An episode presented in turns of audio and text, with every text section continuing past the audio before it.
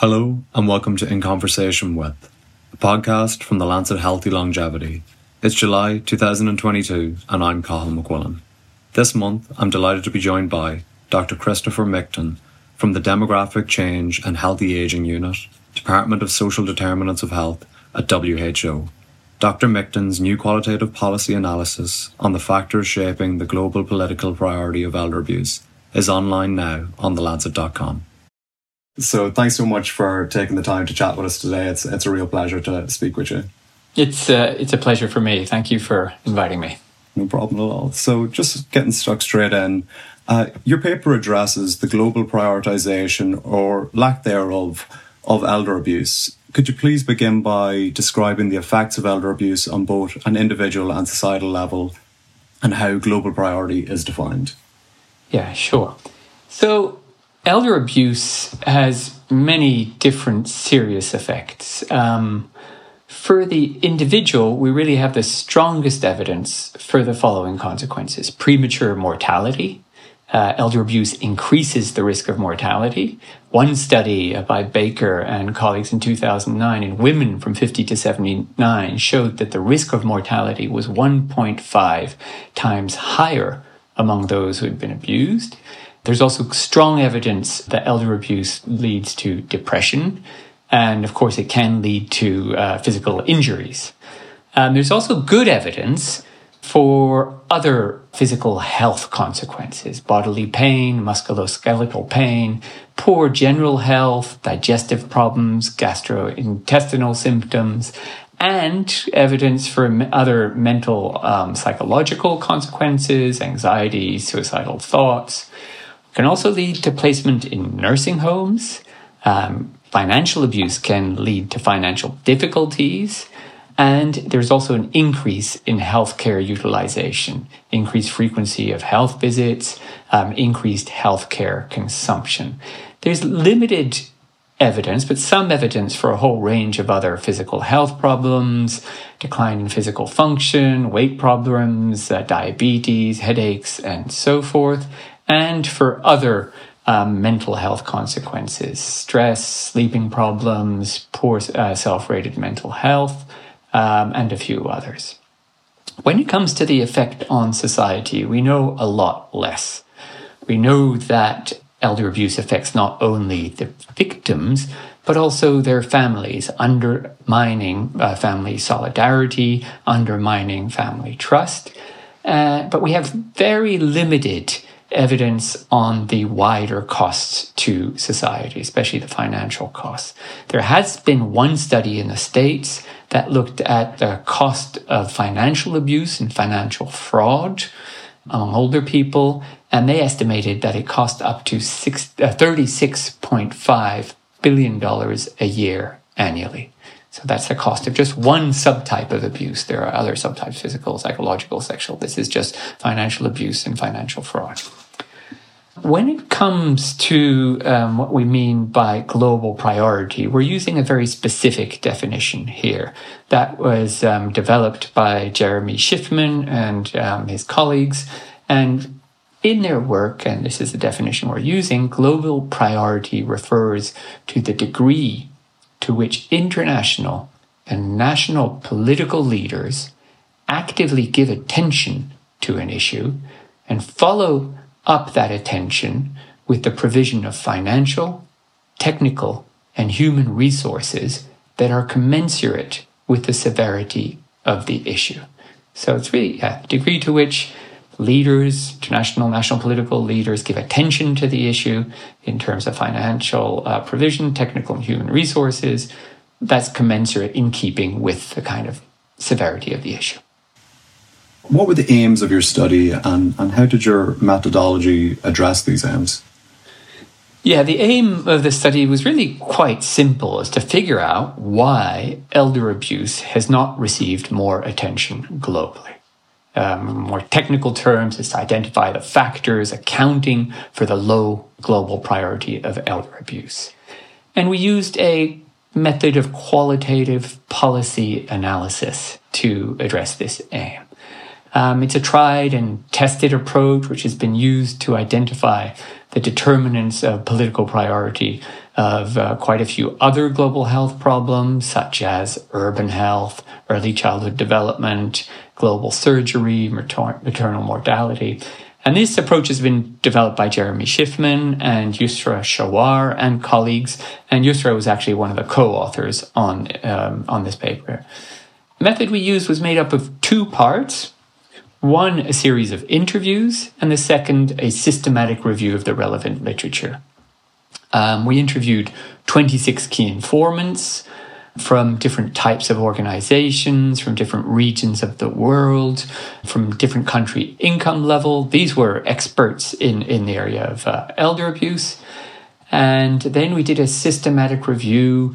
We searched through electronic databases and organizational websites of organizations that deal with this issue.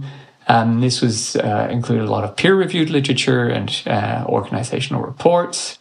And we ended up with 123 publications, which we then used. And we analyzed all this material, a transcript of the interviews and these 123 publications using thematic analysis, and we used as a starting point these frameworks developed by Schiffman and colleagues to understand the determinants of political priority of global health issues.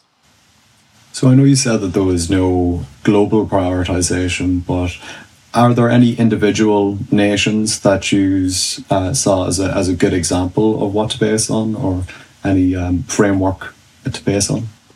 Yeah, I'm a bit reluctant to pick out nations because I don't know. We haven't done a policy mapping exercise to figure out what every country in the world is doing. So it's hard to know for sure. But I know Canada has done a huge amount in this area, and they probably are a country that's leading this field in terms of resources devoted to it for a long time now, in terms of policy development, and in terms of research. So yeah, Canada would probably be one of the countries, but other countries, I know France has done quite a lot. The European Union has done quite a lot over the years. So there are a number of countries.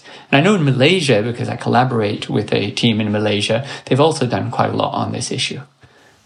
So what were the key barriers to the global priority of elder abuse that were identified in your findings? Yeah, so we identified three sets of barriers or factors that accounted for the lack of global priority. First set had to do with the nature of the issue of elder abuse. The second set of factors has to do with the policy environment. And the third set of factors has to do with the proponents, the people, the organizations trying to tackle abuse of older people. So in relation to the nature of the issue, we identified four factors. The first of these is the complexity of the issue. It's quite inherently a complex issue.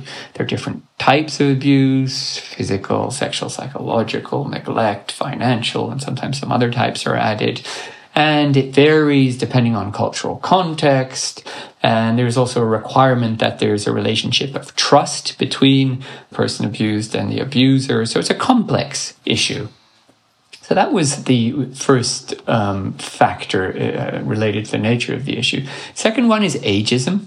Both in the documents and in the interviews, ageism really emerged as one of the major reasons people think this issue hasn't received more priority.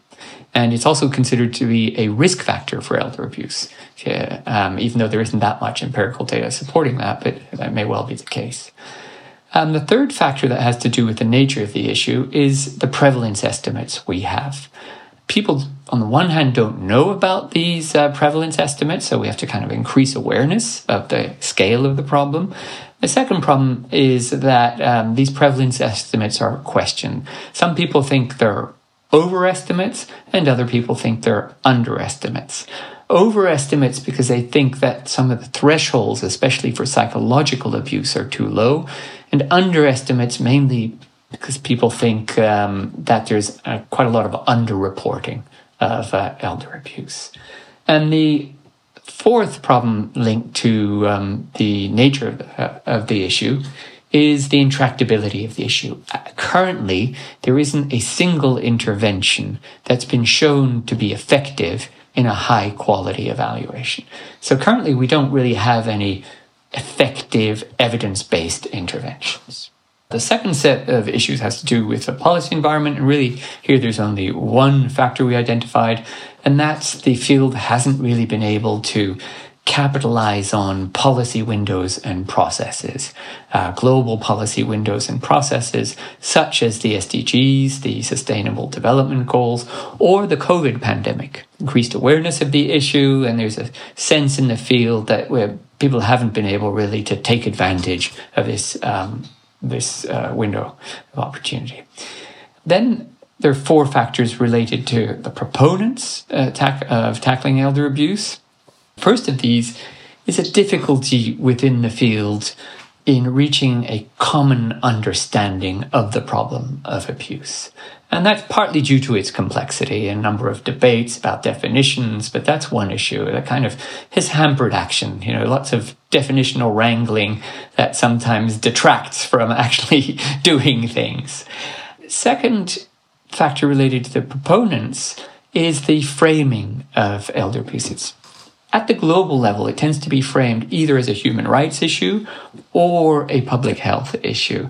And people haven't really exploited kind of the possible synergies between this dual framing.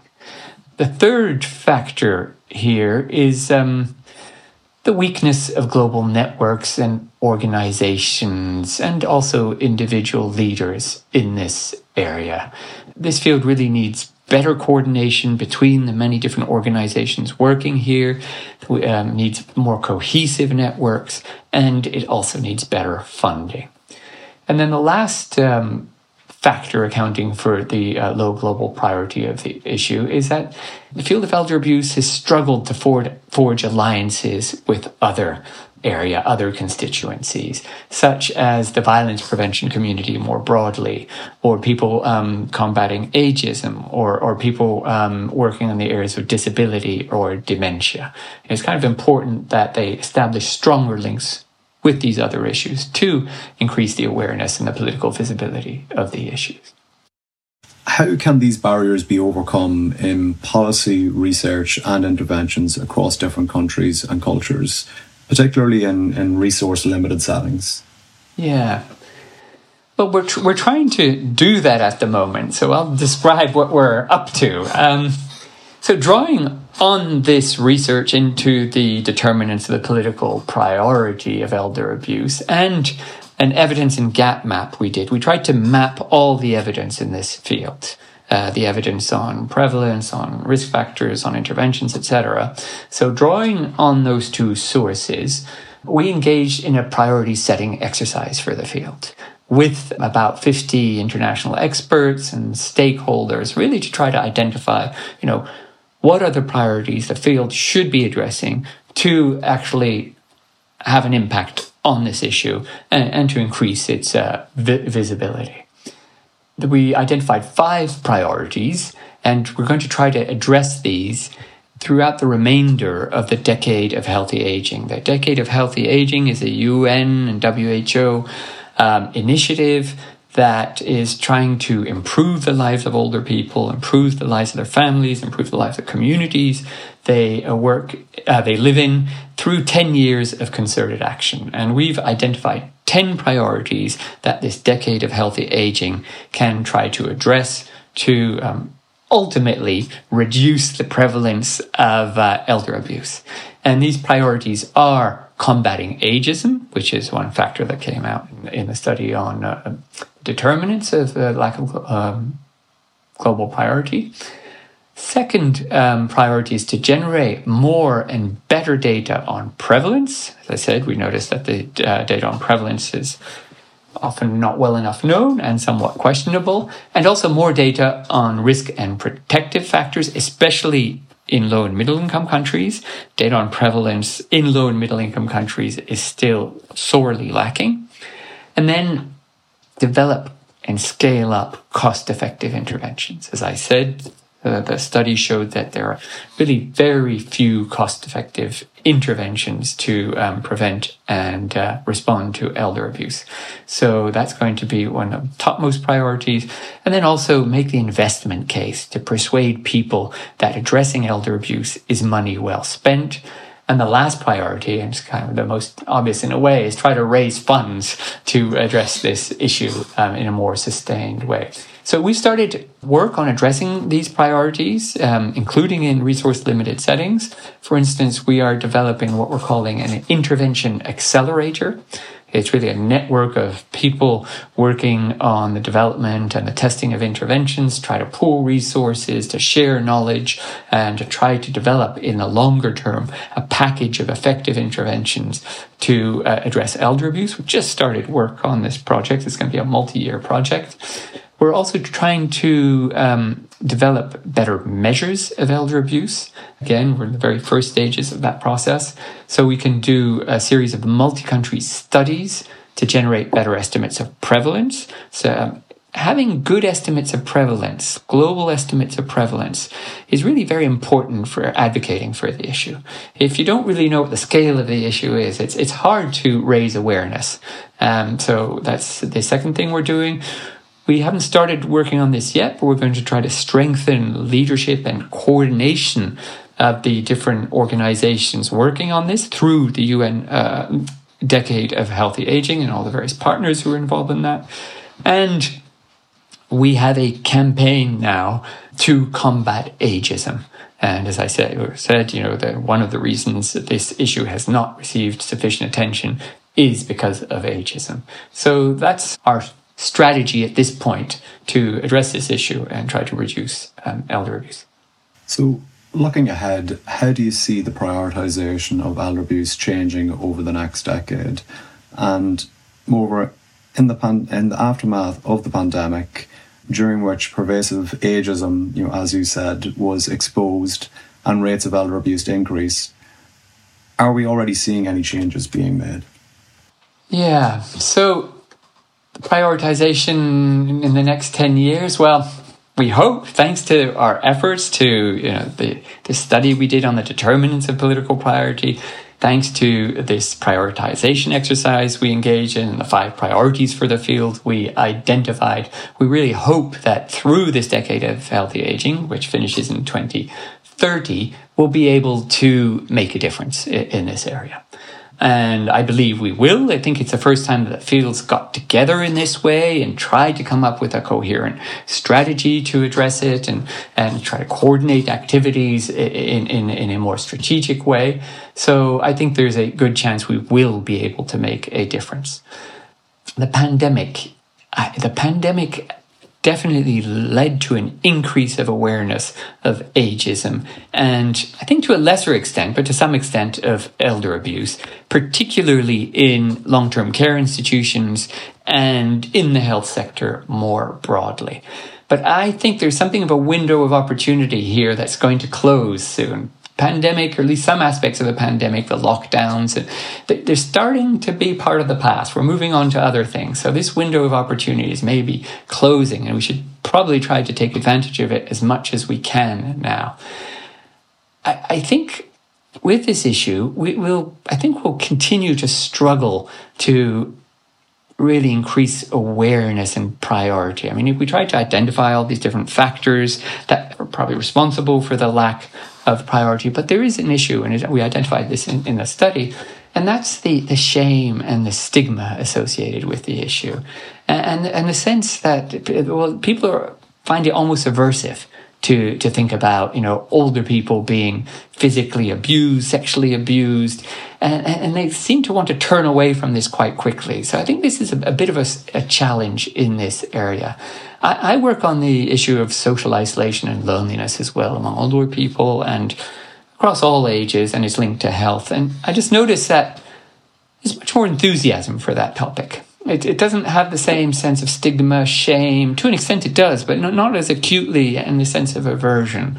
So I really think it's a difficult issue. And I was talking with a representative of a philanthropic organization, And we thought, okay, well, why don't we ask them if they're interested in funding elder abuse activities? And the answer was, well, I don't think our board is ready for that yet. So this is a topic where I think we have to do quite a bit of more work reducing the stigma, reducing that aspect of things.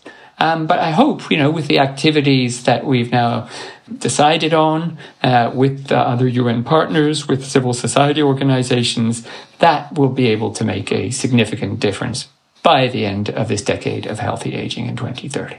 Yeah. It really is a shame that it is, such a stigma and people are so afraid to talk about the topic, because it really is, it is an important issue, and I think your work is really important. Thanks very much for taking the time to speak with me, Chris. It's been a real pleasure chatting to you.